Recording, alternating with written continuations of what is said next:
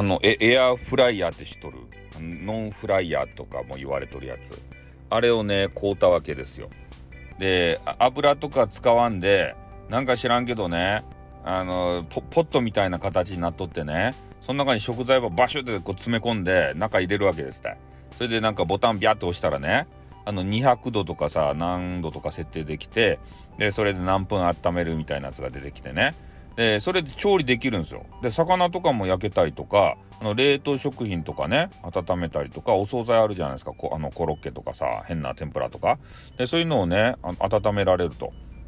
それで余計な油がねビャーって全部落ちる。全部じゃないけど落ちてちょヘルシーになったりとかあとそのふにゃふにゃってなっとったね天ぷらとかがもうカリッとカラッと上がる上がるっていうかなんかようわからんけど原理は。ね、カリカリになってめちゃめちゃうまくなるんですよ。で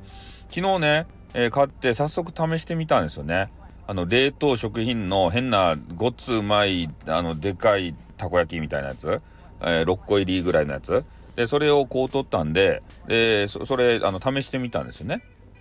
で冷凍モードがあって、えー、とりあえずピッピーってこうしてあの10分ぐらいって書いてあった結構ね時間はかかるみたいなんですよでもね入れて放置しとけばもう勝手にやってくれるんですよだからたまにねあの様子ぴゃっとこう見に行ったりしてで56分経ったとこでちょっと様子見に行ったらもうできてましたね。10分経たずに。うん。それでえー、食べてみたんですよ。でツイッターにもあげたんですけれどもそれ食べたらねあの外側がカリカリしてめちゃめちゃうまかったですねこれ。あ電子レンジでやったらさなんかふにゃーってなるじゃないですか。あのふにゃふにゃ感がないと。でレビューとか見ていたら、えー、コロッケとかね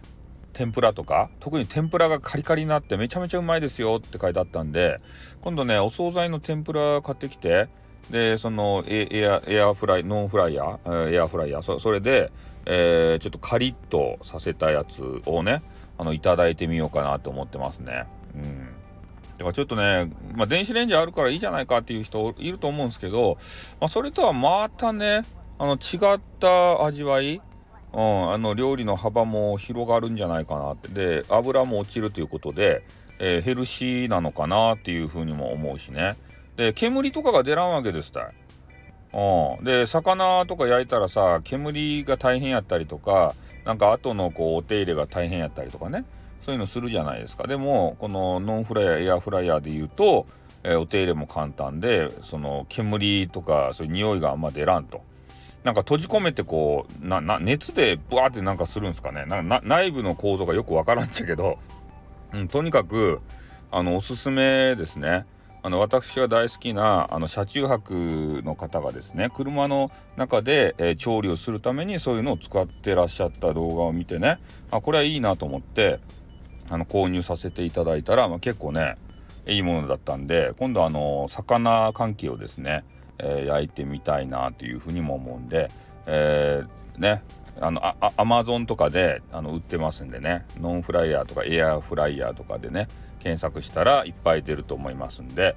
えー、ぜひですね探してみて、あの購入をですね検討していただければいかがかなと思います。あの案件じゃないですからね。